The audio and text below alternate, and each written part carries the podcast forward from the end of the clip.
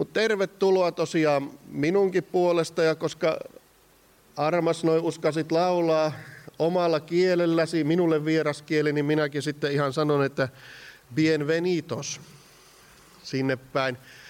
Espanjaksi. Sen enempää en uskalla vieraalla kielellä tässä puhua, nimittäin minulla on semmoinen kokemus erään seurakunnan parvelta.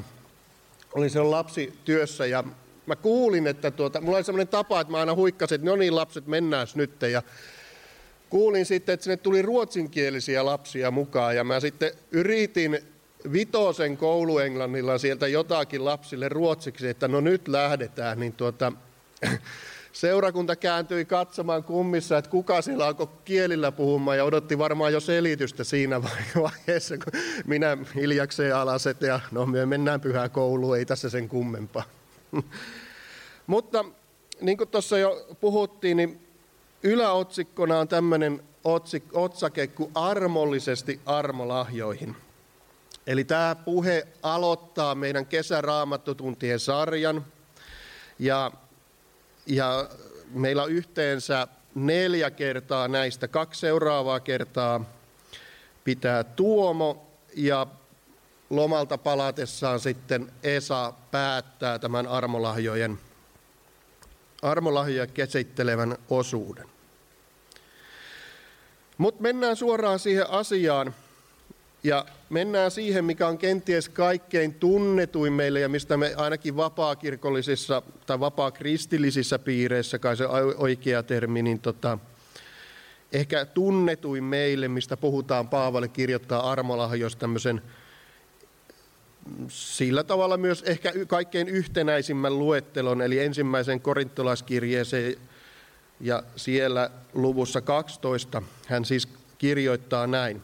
Niinpä toinen saa hengen kautta viisauden sanat, toinen saman hengen vaikutuksesta tiedon sanat.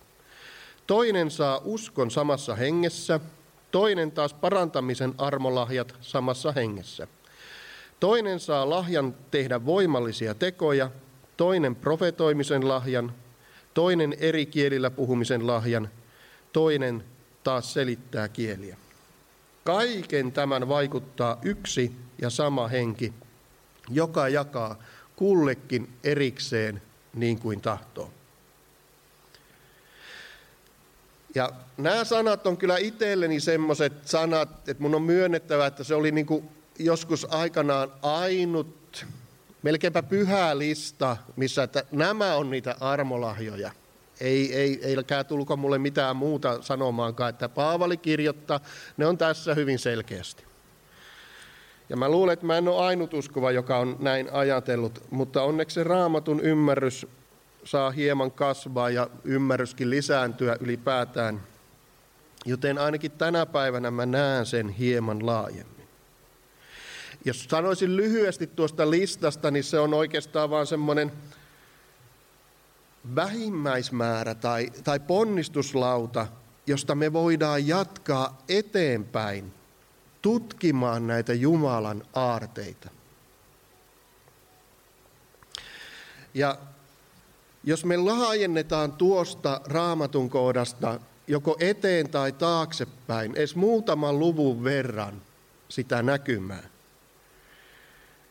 niin meille eri, erittäin semmoinen rikas ja laaja maailma alkaa jo sitä kautta avautumaan armolahjoista. Ja, ja pelkästään ne sanat, mitkä ainakin iteltä monesti on jäänyt huomaamatta, semmoiselle vähemmälle huomiolle, niin mitä Paavali kirjoittaa just ennen näitä sanoja, niin ne on osoitus siitä, tästä rikkaudesta laajuudesta. Hän kirjoittaa siinä 12. luvun ensimmäisessä jakessa näin. Mitä tulee armolahjoihin, veljet? En tahdo teidän olevan niistä tietämätön. Ja Paavalin sanat on jotenkin hyvin lämpimät, ne on hyvin inhimilliset sanat. Mutta samalla niissä on jotakin hyvin syvää Jumalan, voisiko sanoa isän sydämeltä. Ja sen takia mä pysähdynkin niihin hetkeksi. Koska ensinnäkin se kontrasti noiden sanojen välillä Ja esimerkiksi vaikka niin kuin edellisen luvun, missä Paavali käsittelee ehtoollisen viettoa, varoittanut Korintin seurakuntaa väärästä ehtoollisen vietosta. Ja jos itse asiassa katsotaan Korintin seurakuntaa, niin se taisi olla aika pienestä päästä, mistä Paavali varotti ja heitä nuhteli ja vähän puhutteli. Eli siellä Korintissa ei ollut eletty, eikä aina oltu onnistuttu siinä, tai mikä oli Jumalan tahto. Että kaikessa muussa, niin kuin he olivat eläneet, mutta he eivät ole onnistuneet siinä, mikä oli Jumalan tahto. Se kontrasti on siihen todella sana. Kova, koska Paavali sanoo, että heti tuonkin perään, että,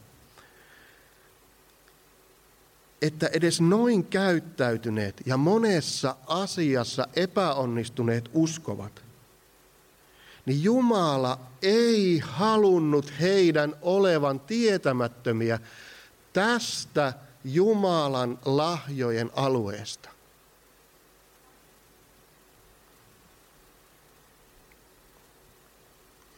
Ja jos sä luet vielä tarkasti tuon, niin itse asiassa Paavali kun sanoo, että en tahdo, että te olette tietämättömiä, niin sehän ei edellyttänyt korinttilaisilta minkäänlaista pohjatietoakaan.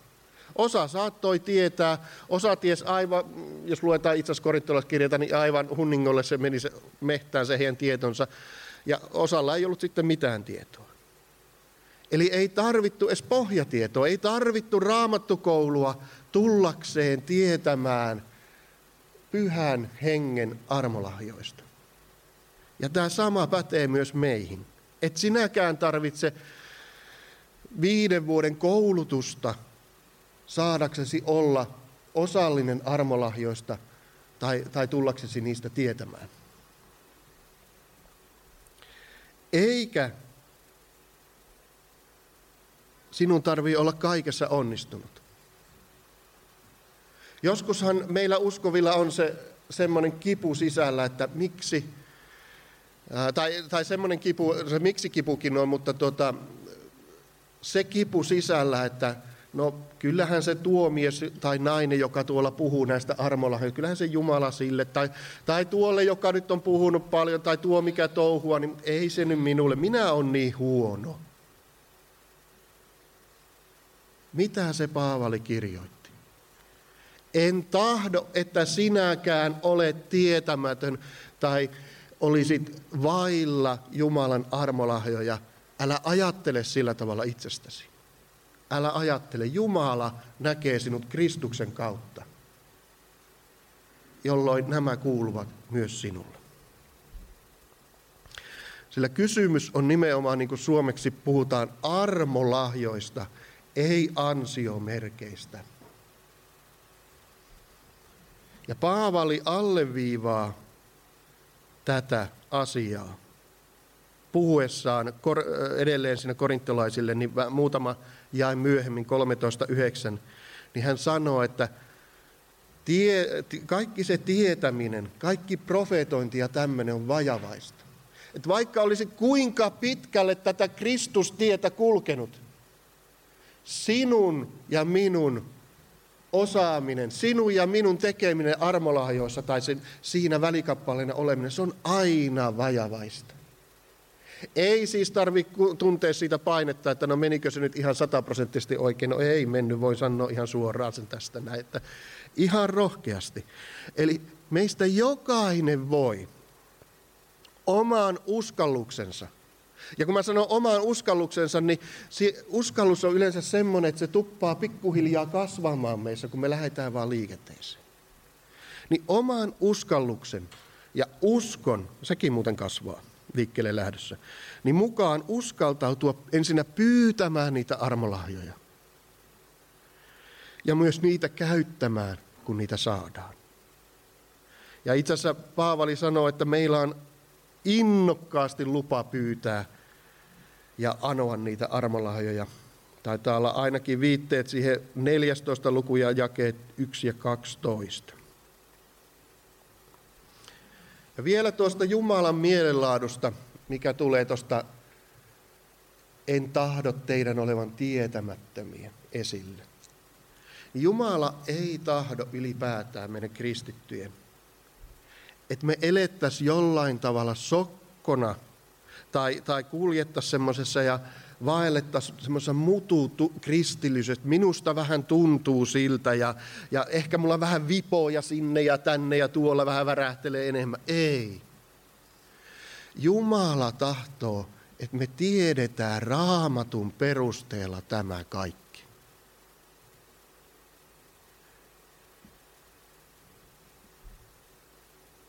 Ja sehän meitä seurakuntana sitten myös velvoittaa, että se meidän opetus on, ensinnäkin se on jatkuvaa, se on myös kertaavaa ja se ohjaa myös käytäntöön meitä. Eli kai nykyisin sanotaan, käytetään sana opetuslapseuttaminen tuo, tuommoisessa yhteydessä. Se kuvaa sitä. Eli se on tie siihen, että se tulee niin sanotusti, kuten raamatun kieltä käytetään, lihaksi. Se tulee todeksi tämä raamatun sana meidän elämässä. Siihenkin nuo sanat viittaavat. Et me voidaan nähdä, että se koko raamatun lähtökohta armolahjoihin se Paavalin kirjoittama lähtökohta ja se, mikä itse asiassa lähtökohta löytyy jo vanhan testamentin puolelta ja muualta, niin se on armollinen.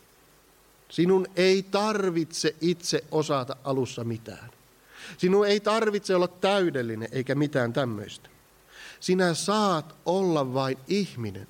Sinä saat olla ja minä saan olla vain saviastia, johonka Jumala on laittanut suunnattoman suuren aarteensa – ei mitään muuta sinulta vaadita. Ole ihminen ja mene Jumalan luokse pyytämään.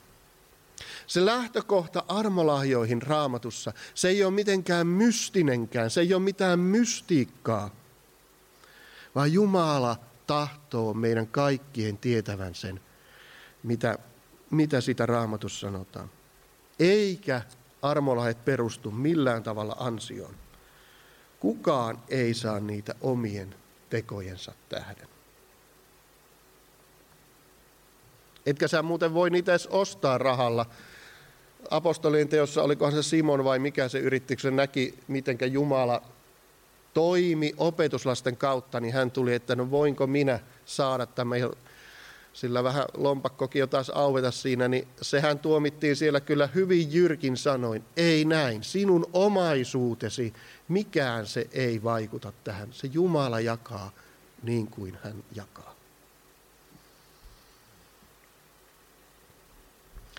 No, mennään vähän eteenpäin tuossa korinttilaiskirjassa ja tutkitaan lisää sitä armolahjoja. Niin mielenkiintoista on se, että Paavali kirjoittaa ensin tuon suhkot selkeän luettelon. Niin hän kumminkin jo jakeessa 28 lisää itse kirjoittamaansa luetteloon jotakin.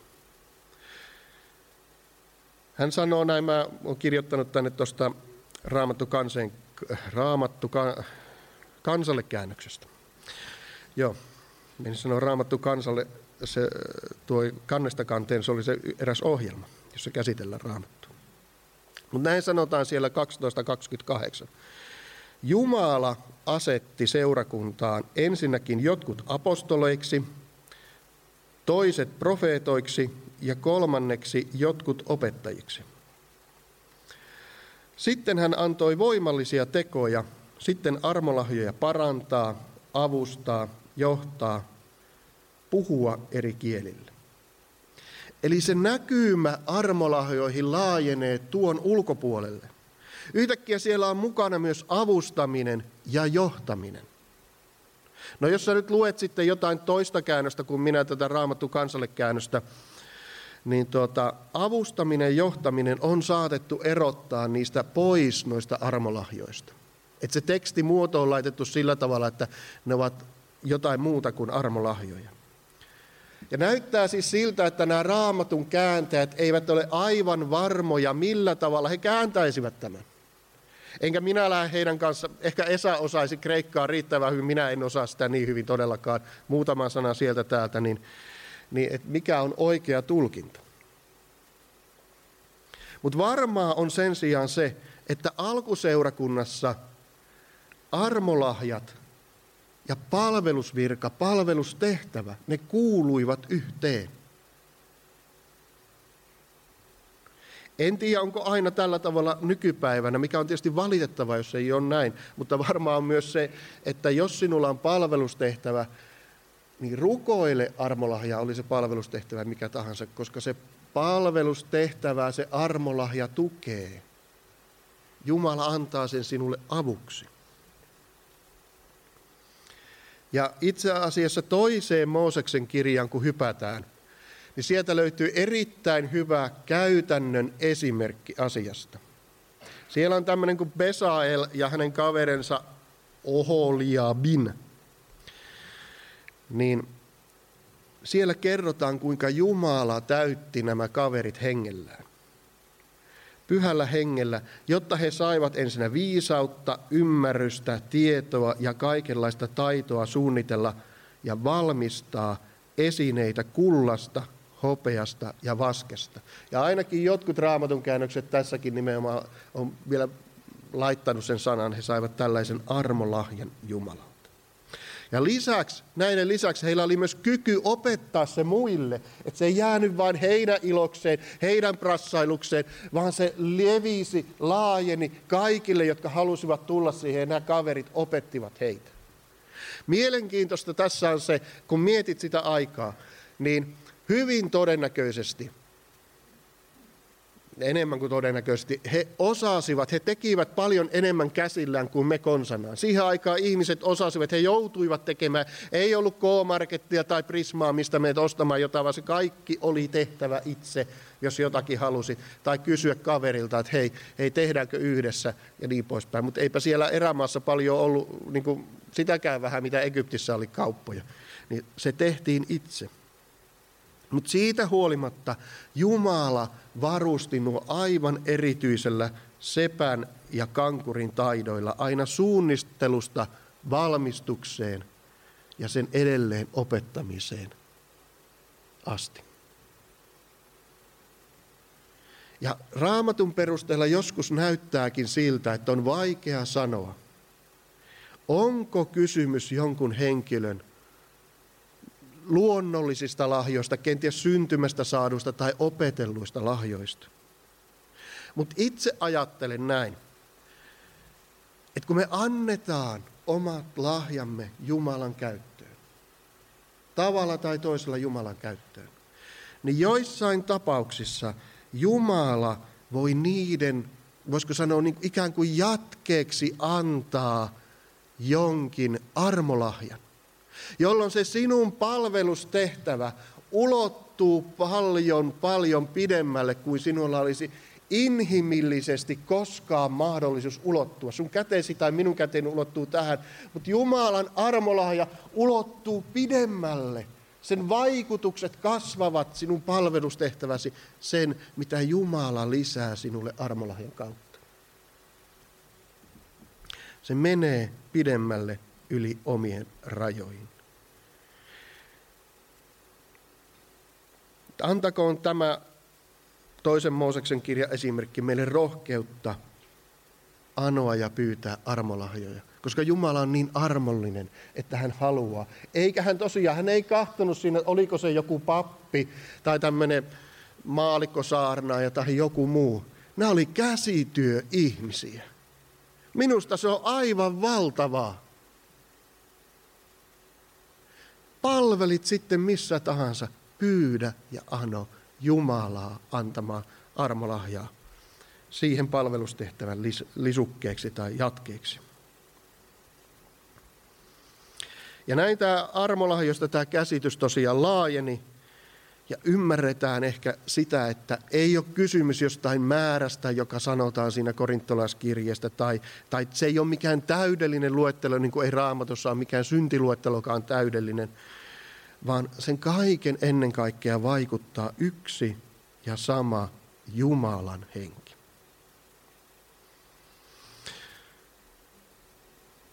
Ja jos tosiaan luit sitten eri käännöksestä, niin tuota, tämä on hyvä tapa muuten, minkä olen oppinut itse asiassa Veikolta. Hän, hän sanoi, että ei jäädä kiistelemään siitä, jos olet eri mieltä tästä asiasta.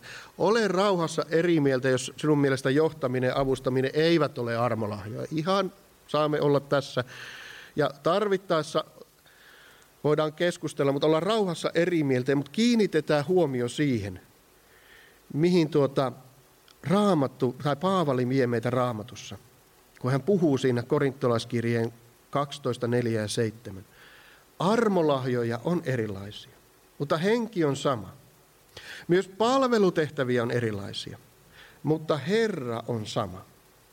Voimavaikutuksia on erilaisia, mutta Jumala, joka kaiken kaikessa vaikuttaa, on sama. Hän antaa hengen ilmetä itse kussakin yhteiseksi hyödyksi. Ensinnäkin tuossa Paavali muuten niputtaa armolahjat ja palvelustehtävät samaan nippuun. Samassa lauseissa hän käsittelee näitä asioita. Hän ei erottele sitä armolahjoilla palvelemista tai muuten Jumalan palvelemista millään tavalla eri arvoiseksi. Eikä meilläkään ole oikeutta tehdä niin. Ei edes omalla kohdalla. Että ei tämä nyt ole mitään, kun minulla ei ole sitä tai tätä. Sinä palvelet Jumalaa. Ja milläs me oikeasti erotettaisiin ne toisistaan, sillä viime kädessä, niin kuin Paavali kirjoittaa, ne molemmat syntyvät samasta hengestä. Mikä ihminen on Jumalan hengelle mennä sanomaan, että tämä on parempi kuin tuo? Eipä siihen taida olla mahdollisuutta. Sanoisinkin ennemmin niin, että jos Jumala on antanut sinulle armolahjan, palvele sillä seurakunnassa. Palvele siellä, missä Jumala sinua käyttää. Sillä mitä sä muuten sillä armolahjalla teet? Et yhtään mitään. Tai jos sinulla ei ole armolahjaa, jatka palvelemista ilman armolahjaa ihan rauhassa Jumalasta iloiten, että sinä voit palvella siinä, missä haluat ja rukoile armolahjaa. Siihen meitä raamattu, raamattu kehottaa, mutta molemmat ovat yhtä arvokkaita Jumalalle.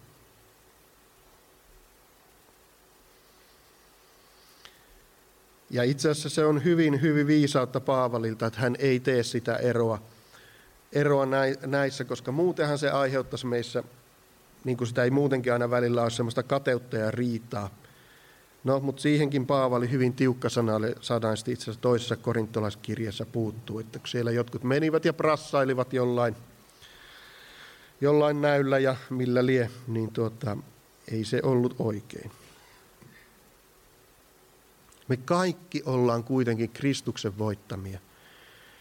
Ja se armo ja armolahjat kaikki se koskee meitä samalla tavalla. Me emme voi nostaa toinen toistemme toisten yläpuolelle.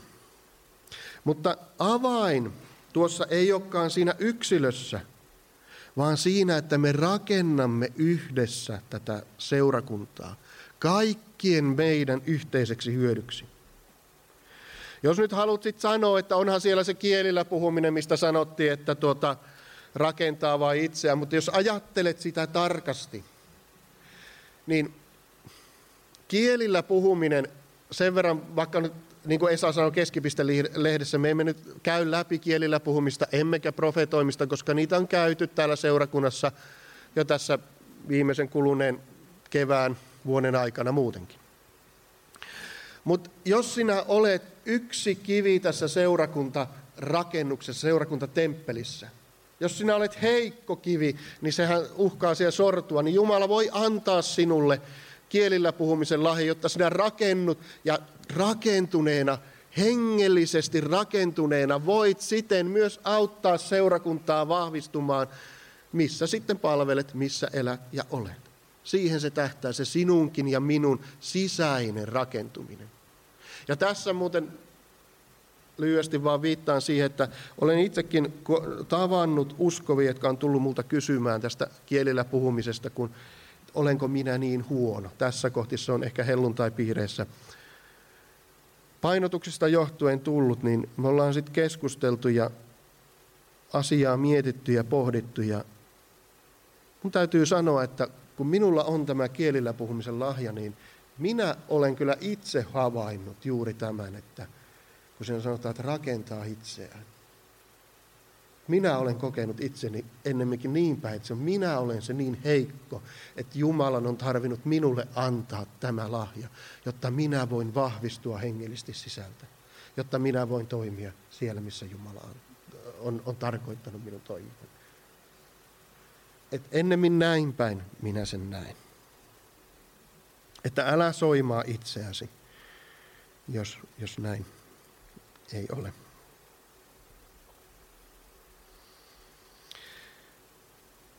Eli se avain ei ole yksilössä, vaan että me rakennetaan yhdessä.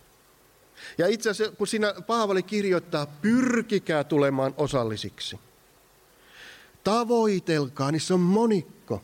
Yleensähän me, ainakin minä muistan, kyllä meillä oli joskus semmoisia nuorenakin semmoisia rukousrinkejä, vaikka nuorten illoissa tai muuta, me rukoiltiin siellä tai leireillä ja, ja tällä tavalla. Mutta minun kokemus on se, että enemmän se oli sitä yksin tavoittelua ja pyrkimistä, että Jumala anna minulle armolahja. Mutta Paavali kirjoittaa sen koko seurakunnalle. Siksi onkin hienoa, että me käydään läpi armolahjoja koko seurakuntana. Koko seurakuntana saadaan anoa, koko seurakuntana saadaan pyrkiä pääsemään osallisiksi armolahjoista. Se koskee koko seurakuntaa, ei vain jotakin yksilöä. Ja siinä on jotakin, mitä mun aivot ei ole ainakaan vielä tavoittanut. Sydän jotenkin lepattaa siinä, että tässä on jotain niin suurta, että minä en ymmärrä sitä. Mä oon ollut liian yksilökeskeinen tässäkin asiassa. Mutta se on isä meidän.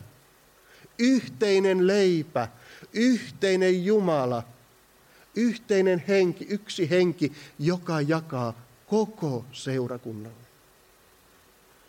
Jotakin semmoista minun sydämessä siitä leijuu liitää, mutta en, en pysty sitä sen kummemmin sanoiksi siltä osin pukemaan. Mutta siihen yhteiseksi hyödyksi liittyy myös se armolahjojen palavaksi virittäminen, kuten Paavali Timoteusta kehotti. Itse asiassa viime syksynä meillä oli tiistaina tämmöinen raamattu koulukohan se oli nimeltään pieni tuossa sivusalissa – muutaman viikon ajan.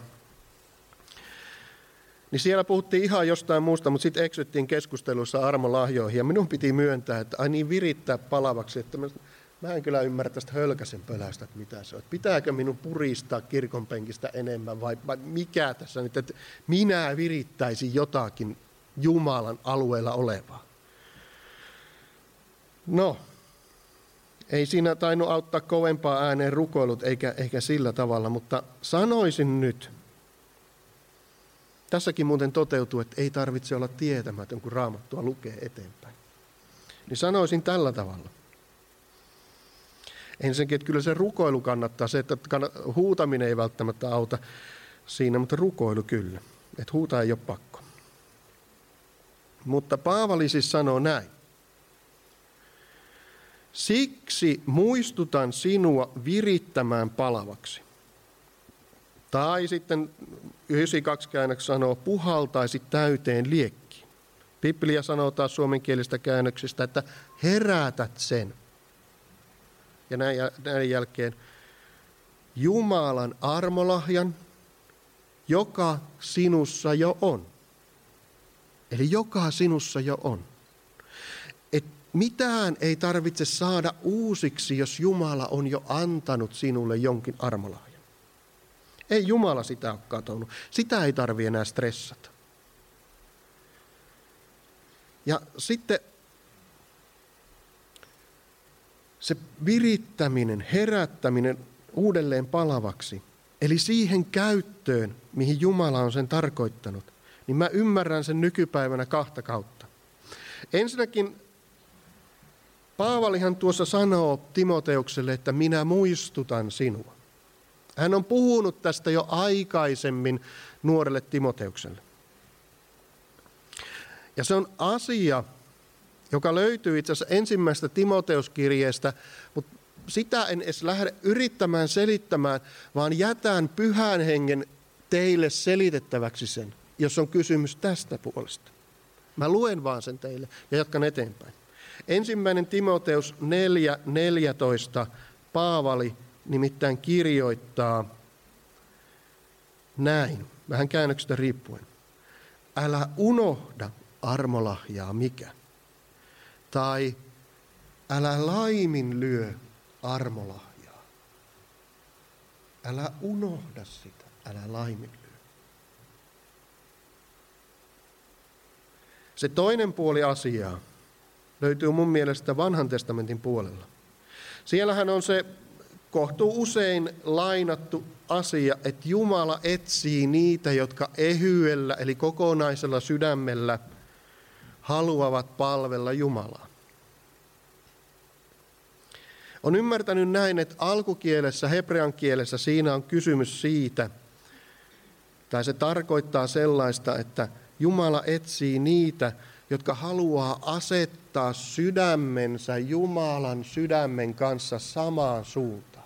Vähän niin kuin tuuli tai purje asettuu tuulessa samaan suuntaan siinä, tai sille, että se menee se laiva eteenpäin. Se asettuu siihen tuuleen. Ja Jumalalla on halu löytää tällaiset sydämen, antaa henkensä puhaltaa.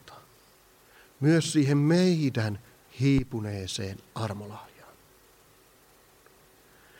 Meidän ei tarvitse kuin mennä Jumalan luokse, kääntää sydän siihen Jumalan tuuleen ja Jumala tekee sen työn. Hän puhaltaa.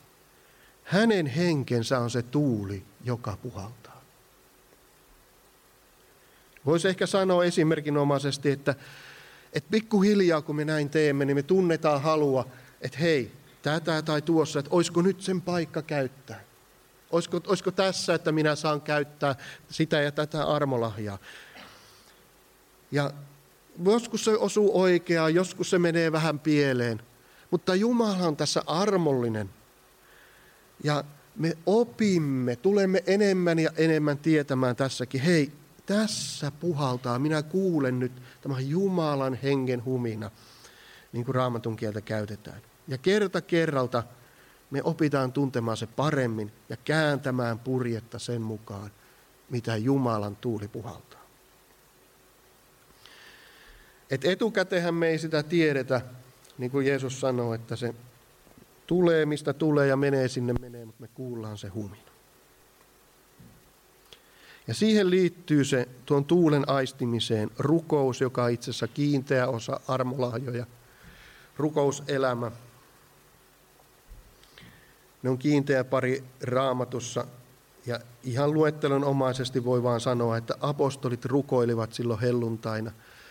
Mooseksen kirjoissa, kun ne jossakin siellä, en muista nyt ulkoa mikä paikka se oli, mutta tulee mieleen vielä se, kun vanhimmat tulivat yhteen ja siellä täyttyvät alkoivat itse asiassa profetoimaan, niin sielläkin rukoiltiin ja Daniel pyysi aikanaan hallitsijalta aikaa rukoillakseen. Se muuten sanotaan siinä Danielin kirjassa vain yhden kerran ja voit sitten ihmetellä, että no miksei se sitten mukaan myöhemmin rukoilu. No siihen on oikeastaan kaksi syytä. Ensinnäkin se, että se oli erityistilanne, missä se erityisesti mainitaan erikseen oli taas jälleen kerran Jumalan kansan koko kohtalo käsillä. Hän tiesi, että tähän tarvii rukousta, tähän tarvii Jumalan erityistä kasvojen etsimistä ja ilmestymistä. Ja toisekseen ää, raamattu, kun olettaa, raamattu on kirjoitettu osin sillä tavoin, että se olettaa lukijansa tietävän. Se asia oli jo ilmoitettu, että da, ää, Daniel rukoilee. Niin se oli jo ilmoitettu siellä ja oletetaan, että Daniel että et lukija ymmärtää se, että Danielilla oli tämä tapa. Sehän vahvistetaan, että Daniel tapansa mukaan meni sitten siellä rukoilemaan ja joutui siitä vaikeuksiin, että se myös helpottaa tätä ymmärtämistä. Se oli hänen tapansa. Mutta Paavali myös sanoo, että kun hän opettaa armolahjoista, esimerkiksi sitä jollain kielillä puhuminen, niin rukoilkoon, että saisi selittämisen. Ja meitä kehotetaan muutenkin innokkaasti niitä tavoittelemaan. Lisäksi sanotaan, että armolahjat saattaa saada ihmiset kääntymään ja rukoilemaan Jumalaa. Että se vaikuttaa myös sitä rukoilua. Mennään vielä siihen, mitä Markku sanoi, että lupasit, että puhun tässä vielä, niin tuota, näkyihin ja ilmestyksiin ja uniin. Se on muuten mielenkiintoista, että Paavali, joka kirjoitti tämän suhkot tarkan luettelon siihen 12 lukuun, siinä alussa, mikä luettiin, niin siinä hän ei mainitse millään tavalla näkyjä, ei ilmestyksiä eikä, eikä unia. Ja samalla hän Paavali kirjoittaa ja erottelee toisistaan hyvin samankaltaisia, ainakin minun mielestä samankaltaisia, kuten viisauden sanat ja tiedon sanat. Hän erottelee, että tämä on eri asia. Ja sitten kun mennään toiseen korintolaiskirjeeseen, niin siellä Paavali taas ei ole itsekään varma, että mitä hänelle on tapahtunut. Ei hän pystynyt sitä erottelemaan, oliko hän, oliko hän tuota, omassa ruumiissaan vai, vai oliko se joku näky vai, vai mitä siellä oli. Mutta siellä hän puhuu tämmöisestä tapauksesta.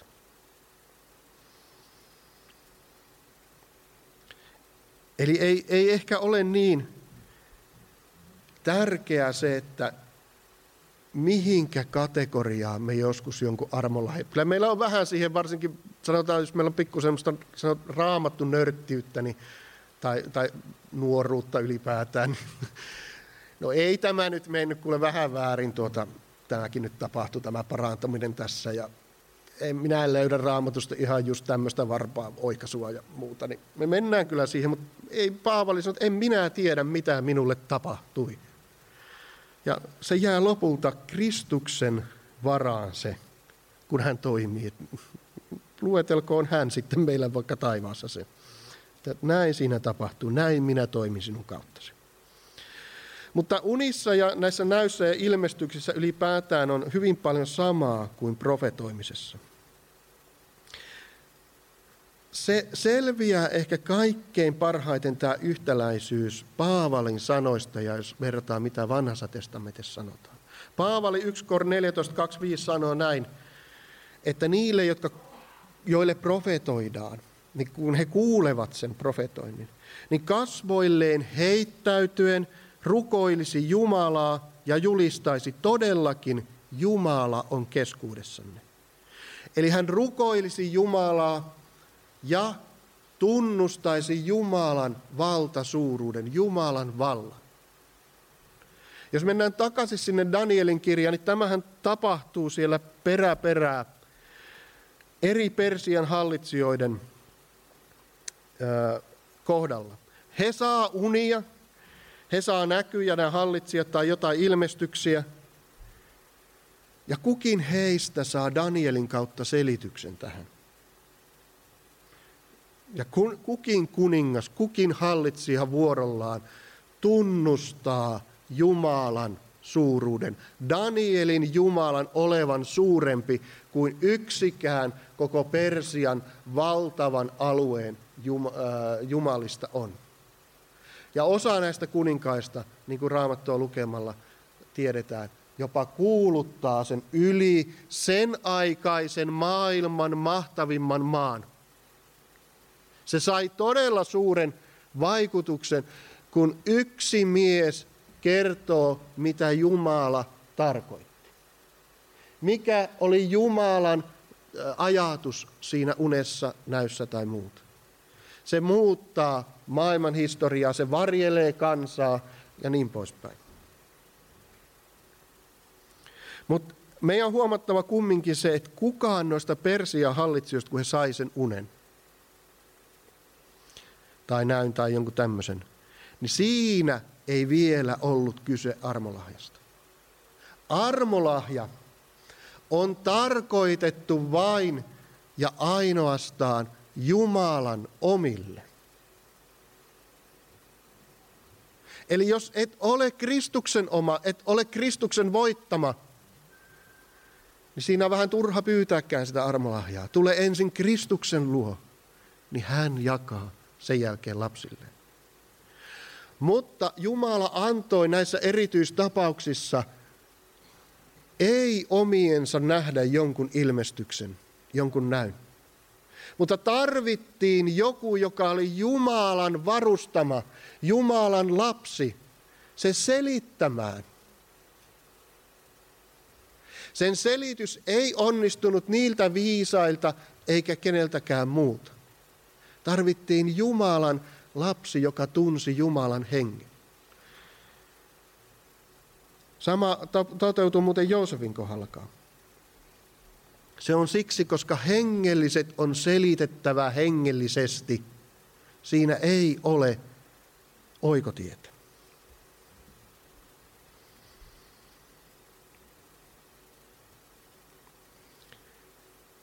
Toiseksi sanon, että tota, Missään ihmelahjoissa muuten ei. Mua hämmästytti tämä, kun mä törmäsin se ihmelahjoissa ei sanottu olevan sitä samaa vaikutusta, mitä profetoinnissa tai näyt ja nämä saivat aikaiseksi. Toki se löytyy epäsuorasti, kun me luetaan vaikka Jeesuksen ihmeistä. Ja ymmärrän sen niin, että kysymys on Jumalan sanasta. Jumalan sana raamattu synnyttää edelleen sen uskon. Mutta kun se sana on lähtöisin, mikä me saadaan, en siis rinnasta sitä, että jos sinä saat näyn tai jonkun muun, että se on tämän yli tai rinnalla oleva, ei missään nimessä, vaan sen pitää olla samassa suunnassa tämän Jumalan ilmoituksen kanssa. Mutta kun se on Jumalan sydämeltä lähtöisin, niin se voimavaikutus, se vaikutus on sillä sama, mitä hänen sydämeltään lähteneitä sanalla on. Siksi se saa aikaan sen, mitä se saa aikaan. Sen luonne on semmoinen. Ja sitten jos me puhutaan ilmestyksistä, me puhutaan näystä ja unista, niin kuten sanoin, niin niitä ei voi selittää muuta kuin hengen avulla se itse asiassa on hyvin tärkeää sen takia, että Persian ja vaikka Faarauden, Egyptin hovissa siis, kyllä siellä tiedettiin näyt. Siellä tunnettiin tämmöiset, siellä on oma ammattikuntansa niitä selittämään taivaanmerkkiä, kuninkaiden näköjä ja kaikkea muuta. Mutta Jumalan antamaa pystyy selittämään vain Jumalan hengen avulla. Eli jos sinä nyt sattuu olemaan jotain unioppaita tai muuta, niin ihan suoraan sanottuna, jos haluat suurimman hyödyn niistä ikinä itsellesi, ja omistat takaan, niin ensi talvena pienennä lämmityskulujasi heittämällä se takkaan. Sillä oppaalla sinä et yhtään mitään oikeaa selitä, mikä Jumala antaa. Ja kaikessa muussa sinä meet ihan harhaan ja eksyt. Ei muuta siitä alueesta, takka käyttöön. Ja vaikka me nähdään tosiaan erilaisia unia, minäkin näin viime yönä merkillisen unen ja Riksulle sitä sitten aamulla sanoin, mutta totesin vaan, että ei se kyllä Jumalasta ollut. Mä luulen, että me aivot vaan hyrräs kaiken sen paikoilleen, mitä oltiin viime päivinä keskusteltu ja joskus näin käy. Mutta näistä unista ja näystä ja muista, niin kerron tähän loppuun semmoisen esimerkin mikä omasta elämästä, mikä ehkä niputtaa myös sen tarpeen arvioida ne. Arviointi on muuten myös armolahjojen kohdalla jotakin semmoista, mitä meidän yhtä lailla pitäisi harjoitella seurakunnassa. Eikä vaan aina ole, että oo, ihanaa. Vaan Raamattu sanoo ihan suoraan, että arvioikaa. Elkää sitä kattoko, että sillä oli helma vinossa tai muuta, vaan se sisältö, mitä sieltä tulee. Onko se samassa linjassa raamatun kanssa ja, ja joskus kyllä toki niin, että se vasta pidemmän ajan jälkeen tulee esille. Mutta nuorena poikana sain unen, joka sisälsi paljon paljon asiaa. Seurakunnan tilasta. Ja se tuntui hyvin merkitykselliseltä se uni ja minä sitä ihmettelin. Ja, ja mulla oli semmoinen minun mielestä ihan hyvä ja validi oppi edelleenkin, että kun tämmöinen asia tulee, mikä koskee erityisesti koko seurakunnan tilaa, niin minua oli opetettu nuorena, että no mene sitten ja vanhim, nehän vanhimmathan nyt on semmoisia, mitkä seurakunnan asioista muutenkin joutuvat Jumalaessa olemaan vastuussa, niin mene heille puhumaan ensin, kenties työntekijälle ja muuta. Ja minä sitten laitoin, vai soitinko, en muista enää miten, mutta kumminkin, että mulla olisi tämmöinen yksi, yksi uni, tuota, että pitäisi tulla vähän vanhimmistolle puhumaan. Ja no, ne kuunteli selvä tulevaa ja ilmoittivat, että En muista, oliko sillä jo samalla vai seuraavalla viikolla vanhimmiston kokous. Ja minä oottelen siellä ja kävelen ympyrää, että voi hyvänen aika jännittää. Ja lopulta ne kutsuu nuoren Tuukan sinne sisälle ja no mikä sulla oli asia? Minä juurta jaksain sen selostan koko uneen ja varmaan puolet muistakin unista, mitä muistin siltä. siltä. Ja tuota, ne kuuntelee kohteliaasti sen hiljaa, nyökyttelevät ja kahtavat välillä toisiin kummissaan ja sitten hän alkaa puhelemaan välillä toisille ja välillä mulle. Mutta se lopputulema oli, että ne sanoo, että ei tämä ole Jumalasta. No minähän nyt en ollut sen vertaakas, en tiedä miten nykyisin kävisi. Nyt ei ole ihan noin sanottu suoraan minulle, mutta tuota, minä olen kyllä kun maan myynyt, minä en kyllä tajua yhtään mitään. Ja lähdin kuin myrkyn nielemänä sieltä ulos sieltä vanhimmiston kokouksesta ja he jäi sitten puimaan asioita ja, ja mä, ei ne ei kyllä ymmärrä Jumalasta mitään. Ehkä voisin voinut kasvaneempana sanoa jotain toisinkin. Tuli siis täystyrmäys ja meikäläinen loukkaantui. Tässäkin on muuten armoa, me saadaan loukkaantua, Jumala hoitaa. Mutta sitten muutama viikko siitä eteenpäin oli tämmöinen sunnuntai-aamu muistaakseni sunnuntai-aamun kokous, jossa minä olin siellä mukana. Ja yhtäkkiä semmoinen, niin kuin minä ajattelin, semmoinen mummeli, nousee kesken kaiken, siinä oliko loppurukouksessa, kun seurakunta hiljaa, niin nousee ylös. Ja hän sanoo seurakunnalle kaiken sen ydin sisällön, ei se niitä muita unia, mitä siihen minä selostelin. Sen ydin sisällön hän tuo seurakunnalle esille. Ja minä kuuntelen ihmeessä, että hä. Ja siitä sitten sain joidenkin vanhemmiston veljenkin kanssa jutella. He tuli, että no taisi siinä sittenkin olla jotakin. No niin, taisi olla. Mutta se oppi, minkä minä siitä sain, ja ehkä sinäkin saat, kun sinä saat tällaisen unen tai jonkun muun, kun se on Jumalasta, niin Jumala pitää siitä tavalla tai toisella huolen. Vaikka sinulle sanottaisiin, niin kuin minulle sanottaisiin, että ei, tämä ihan täystyrmäs nyt, et puhu ollenkaan koko asiasta, tähän ei enää palata, niin joku nousee joskus sanomaan sen Jumalan ajalla, koska hän pitää itse huolen sanastaan. Eli ei sinun tarvitse sitä sillä tavalla jännittää. No en nyt saanut. Loukkaantua joskus inhimillisesti, niin tapahtuu, ei siinä mitään. Mutta ollaan rauhassa, ollaan siinä Jumalan armossa. Hän pitää siitä huolen.